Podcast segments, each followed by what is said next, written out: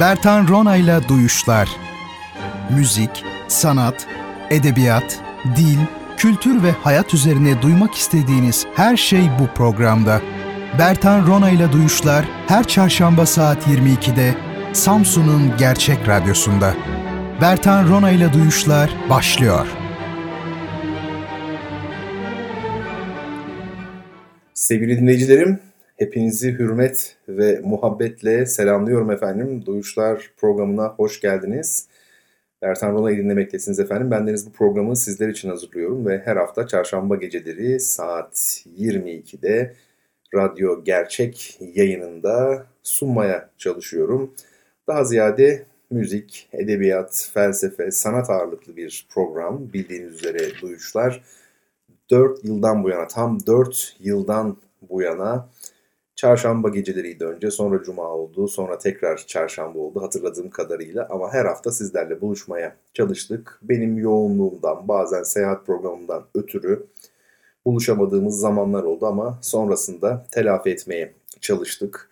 Kitaplar hediye ettik, kitaplar tanıttık. Ee, pek çok konu üzerinde durduk ve bir biçimde bugüne kadar gelmiş olduk çok değerli dinleyenlerim. E, ee, 4 yılın ardından duyuşların formatını biraz değiştirdik.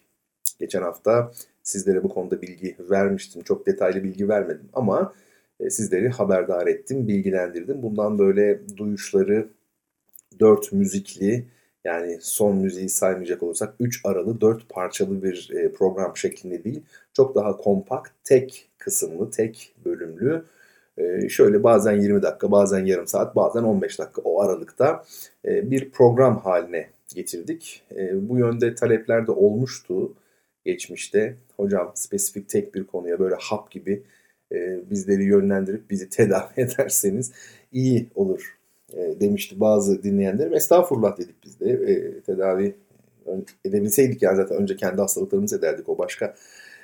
Fakat belli bazı faktörlerin de etkisiyle bu yeni formatta karar kıldık. Bakalım bir müddette böyle gidelim. Efendim bu gece sizlere birbiriyle bağlantılı 3 konudan bahsedeceğim.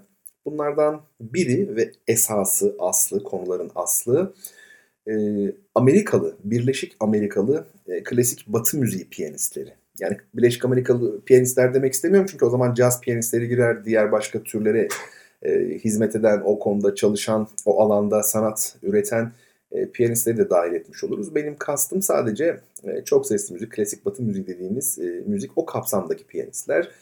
E, dolayısıyla Birleşik Amerikalı piyanistler üzerinde kısaca durmak istiyorum. Bunlardan çok çok sevdiğim John Browning'den size kısaca bahsetmek istiyorum. Ve programın ardından sizlere dinleteceğim müzik Tchaikovsky'nin piyano konçertosu olacak. Dolayısıyla sizleri bilgilendirmek için Tchaikovsky'den ve onun piyano konçertosundan da yine kısaca söz etmeye çalışacağım. Sevgili dinleyenlerim bildiğiniz üzere çok sesli müzik denildiğinde e, Avrupa gelir akla. Çünkü bu e, Hristiyan Avrupa medeniyetinin, Katolik Avrupa'nın temelde müziğidir. Tabii Katolik diye sınırlandırmanın anlamı yok. Reformasyondan sonra kuzey ülkelerinde de her zaman olduğu gibi çok canlı bir müzik yaşamı oldu. Johann Sebastian Bach, çok sesli müziğin en büyük ismi. Belki de e, o mesela Katolik değildir, Protestandır. E, örnek olarak söylüyorum. Yani genel manada Hristiyan demek lazım. Mezhep ayrımı yapmamak lazım ama başlangıçta İtalya, İspanya yani e, daha çok güney elbette.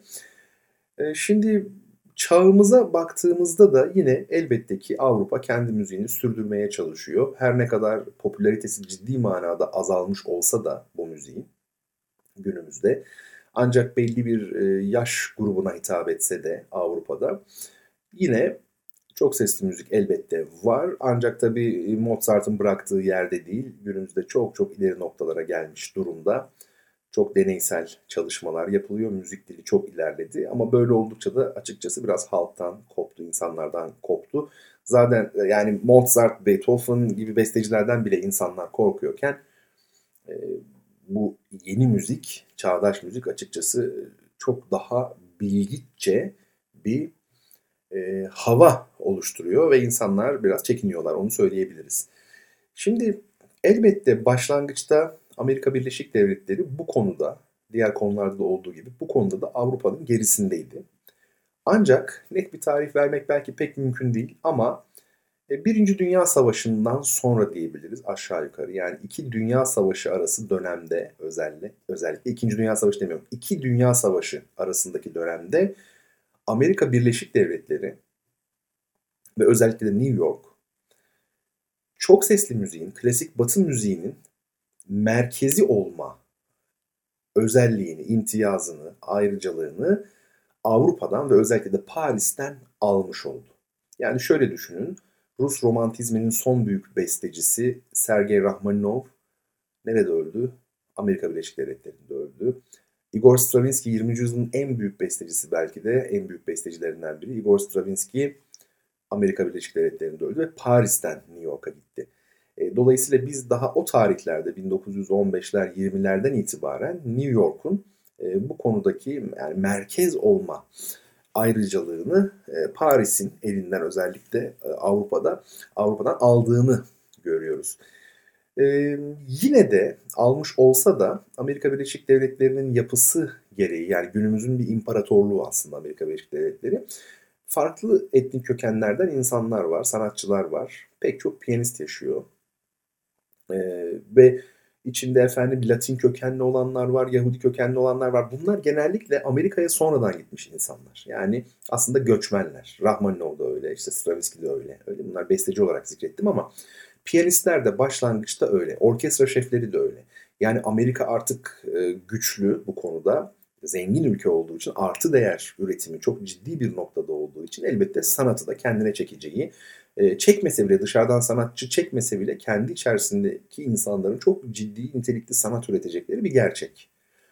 Yani bugün hep böyle Alman besteciler işte efendim İtalya, Polonya filan akla gelir ama Fransa akla gelir ama bestecilik açısından da yani Amerika çok ciddi bir ekol. Bakın cazı falan söylemiyorum o apayrı zaten. O başlı başına bir kültür, bir olay. Dünyada benzeri yok ama çok sesli müzik açısından da, klasik batı müziği açısından da, yani klasik müzik dediğimiz, dünyada öyle deniyor genelde, Türkiye'de de böyle deniliyor. Belki de yanlış olarak bilmiyorum ama e, bu e, müzik açısından da baktığımızda e, Amerika çok çok güçlü bir görünüm arz ediyor. Gerçekten Amerika Birleşik Devletleri'ni kastediyorum. Kıtayı değil tabii. Şimdi e, gerçi Kanada falan da çok güçlü onu belirtelim.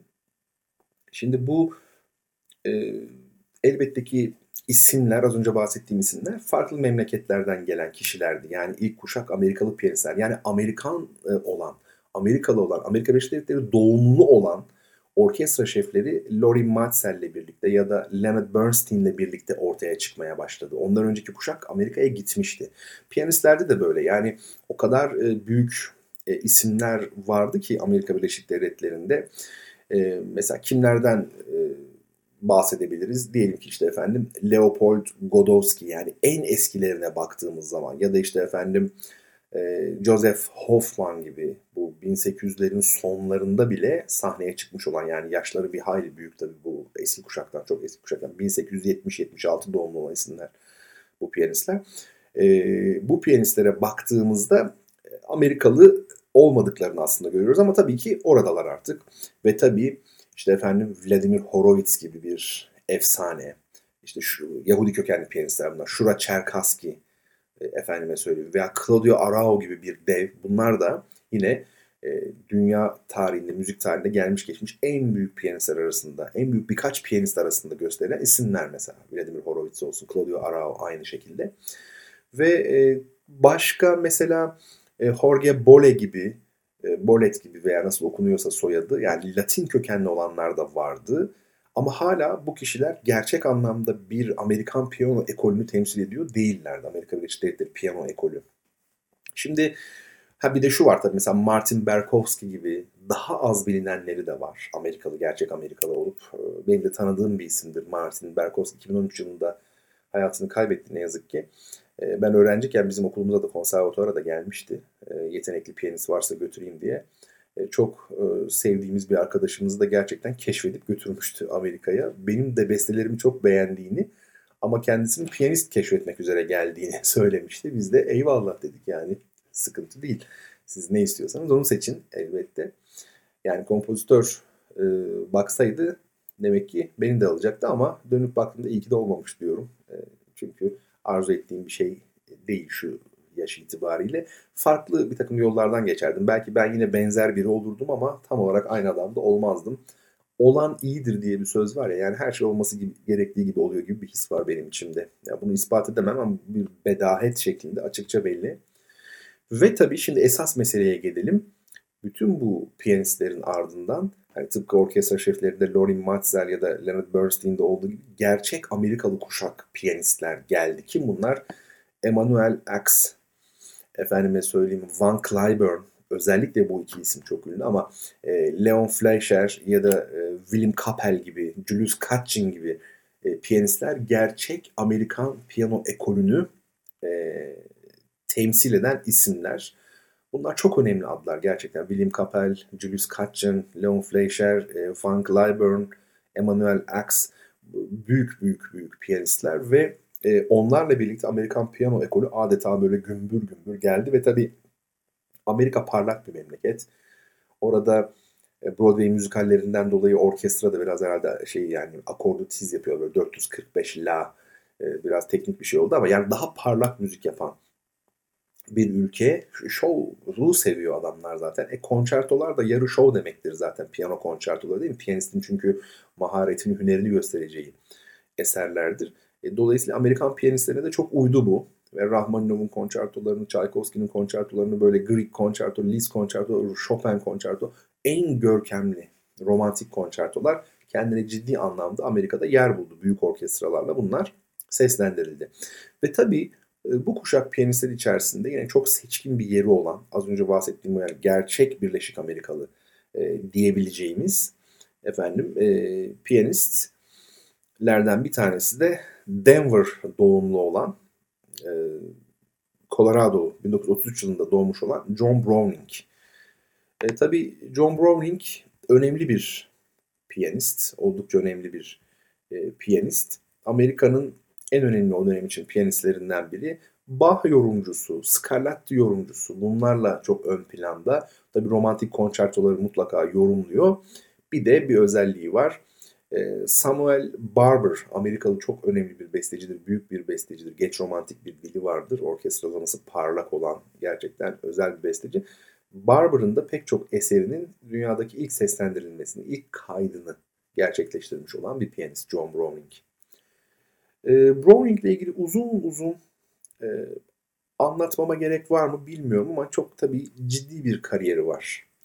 Yani siz e, Amerika Birleşik Devletleri'nde Denver'da öyle bir yerde doğacaksınız. E, çok çok iyi hocalarla, gerçekten büyük hocalarla çalışacaksınız. Efsanevi hocalarla çalışacaksınız ve daha oldukça genç yaşta Amerika'nın önemli senfoni orkestralarıyla, filarmoni orkestraları mesela New York Filarmoni gibi e, bu orkestralarla efendim 22 yaşındayken daha New York Philharmony eşliğinde çalacaksınız. Bu çok ciddi bir kariyer elbette. Ee, tabii sayısız plağı var. Çok önemli kayıtları var e, John Browning'in. E, benim bu haftaki programdan sonra yani programımız bitince çalacağım müzikte sizlere dinletmek istediğim eser Tchaikovsky'nin piyano konçertosu. Bu konçertonun e, ünlü orkestra şefi Seiji Ozawa Londra Filarmoni yönetiminde Londra Filarmoni'yi yönetiyor Seiji Ozawa. Orkestra şefi de John Browning. E, bu çok güzel bir kayıt. E, bende bu kayıt var yıllardır. Tabii plak olarak değil de ben CD olarak almıştım. Aslında ilk çıktığında tabii plak olarak çıkmış çünkü 1960'larda yapılmış bir kayıt. Browning'in Browning olduğu zaman yani gerçekten. Ee, hiç unutmuyorum.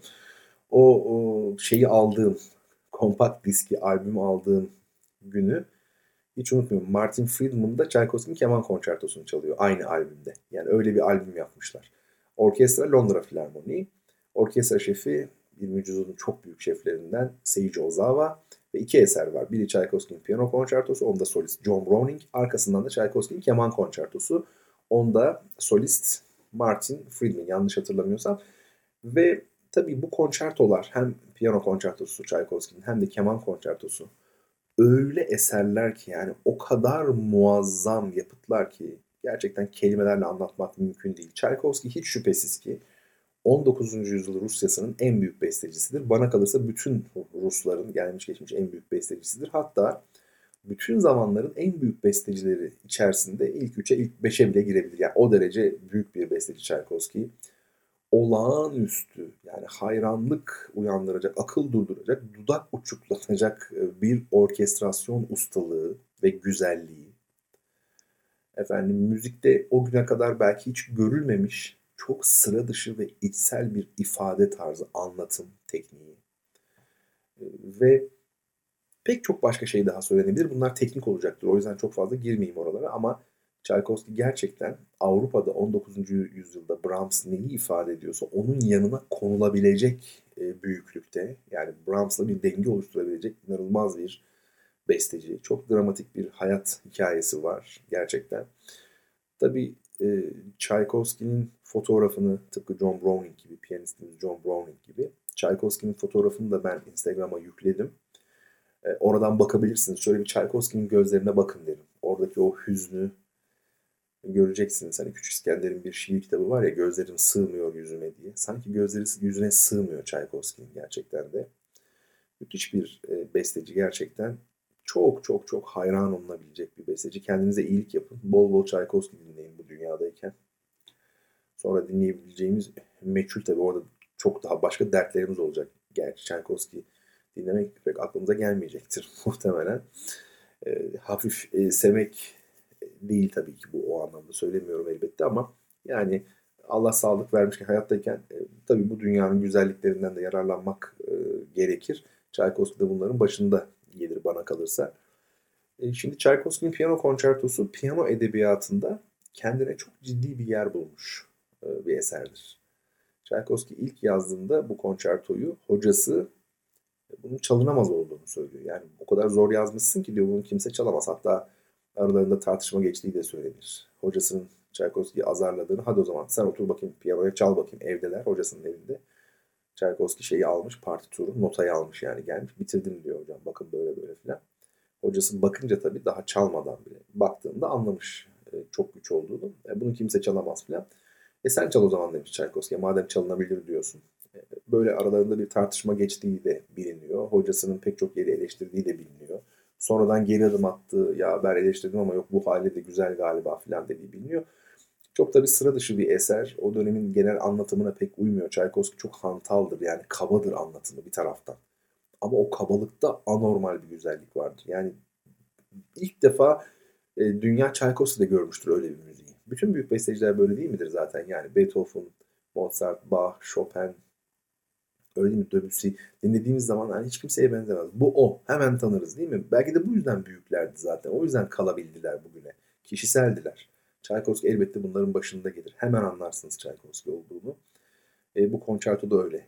Gerçekten inanılmayacak derecede parlak. Soliste kendini gösterme, teknik becerilerini ortaya dökme imkanlarını tanıyan, sonuna kadar tanıyan ama tabii deşifre etmesi, çalışılması, çıkarılması da çok ciddi manada zor olan bir eser. Bir tür demir leblebi aslında. Yani işte Liszt'in minör piyano sonatı, Ravel'in Gaspard de la Nuit adlı ünlü piyano yapıtı ya da Balakrev'in İslameyi ya da Prokofiev'in bazı sonatları ya da Rahmaninov'un 2 ve 3. piyano konçertoları efendim mesela Chopin'in yine piyano konçertoları iki adet. Bunlarla birlikte düşünecek olursak Tchaikovsky'nin piyano konçertosu birinci konçertodan bahsediyoruz biz bu arada. Ünlü olan da bu konçerto müzik tarihinin en önemli piyano eserlerinden biridir. Hem en güzel hem en büyük hem en görkemli ve gösterişli. Gerçekten bir piyanistin herhalde Rahmaninov'un 3. piyano konçertosu ile birlikte e, çalmayı hayal edebileceği eserler arasında en zirvede olanlar e, bu iki yapıt diyebiliriz aşağı yukarı. Romantik konçertolar için özellikle konuşacak olursak. Ve bu konçerto dediğim gibi son derece parlak. Tchaikovsky'de de e, liste görülen bir şey var. O da şu. Sanki bir salon müziği dinliyor gibi olursunuz başlangıçta. Pırıl pırıldır her şey. Salon müziği gibidir. Ama aslında o müzik e, bize çok acı şeyler anlatıyordur. Onun için işte o gözler sığmıyor ya yüze. O, onu kastetmiştim aslında. Müzik inanılmaz şeyler anlatır. Yani Tchaikovsky o bakımdan bıçak sırtıdır. Ya bir e, yüzeysel salon müziği, efendim Strauss valsleri gibi filan. Yani parlak ama işte içi boş bir vazo gibi e, efendime söyleyeyim. E, Almanların Sensans'ın müziğine dediği gibi çok güzel bir vazo ama içi boş diye. Ama bir taraftan da bakıyorsunuz aynı Tchaikovsky'de tarihin gördüğü en derin bestecilerden biriyle karşı karşıyayız. O yüzden çok bıçak sırtıdır. Yani maske vardır Tchaikovsky'nin yüzünde. O parlaklık, o salon müziği havası, dans edenler, vals edenler e, sizi kesinlikle yanıltmasın.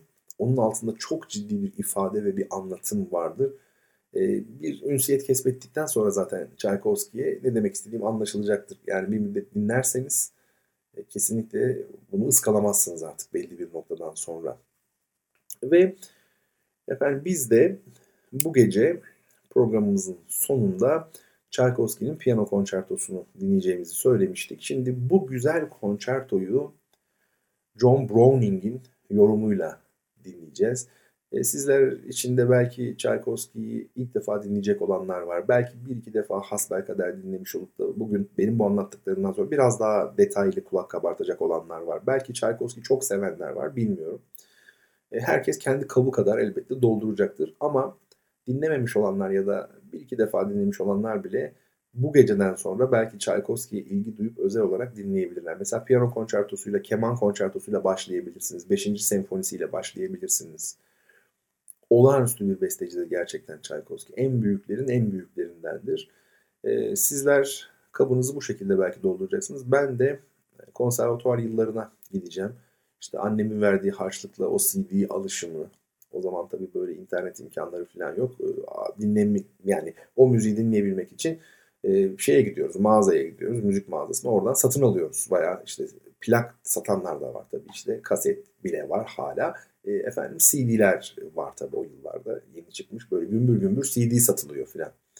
Ama daha kıymetliydi tabii çünkü aldığınızda zaten iki parça var içinde, iki eser var. Onları dinlemek durumundaydınız. Atlama şansınız falan çok fazla yok zaten. Ve insan sürekli dinlediği zaman da öğrenmiş oluyordu. Şimdiki gibi böyle maymun iştahlı bir şekilde o parçayı atlayayım. Hani Spotify'daki bu parçayı atlayayım. E, sonuç sonuç elde var sıfır. Sadece iyi zaman geçireyim. Konfor, keyif tamam bitti. Yani öyle değil, olmuyordu o zamanlar. Dediğim gibi ben de bu CD'yi satın aldığım günü hatırlayacağım. Hala elimde durur o CD. Onu da e, sizler için Instagram'a yükledim. Yani Instagram'da şöyle bir baktığımızda John Browning'in resmini de göreceksiniz. Tchaikovsky'yi de göreceksiniz. Ve e, bu albümü fotoğraf olarak da göreceksiniz. Çok değerli dinleyenlerim. Efendim bu geceki konumuz Birleşik Amerikalı piyanistler ve onlar arasından özellikle John Browning ve onun yorumlayacağı Tchaikovsky piyano konçertosuydu. Ve bendeniz Bertan Rona bu eserle sizlere veda ederken haftaya çarşamba gecesi saat 22'de yine Radyo Gerçek yayınında birlikte olabilmeyi ümit ediyorum efendim. Hoşçakalın.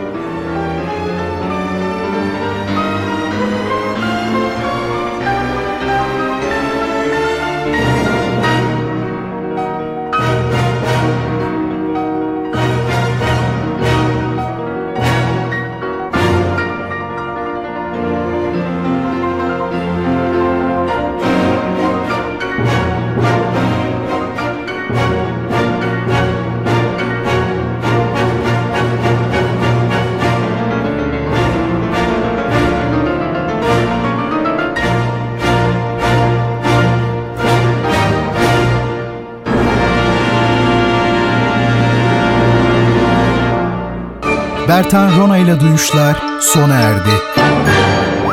Bu program hakkındaki düşüncelerinizi dinleyen et radyogercek.com adresine mail atarak bize ulaştırabilirsiniz. Dinlemiş olduğunuz programda ürün yerleştirme yapılmıştır.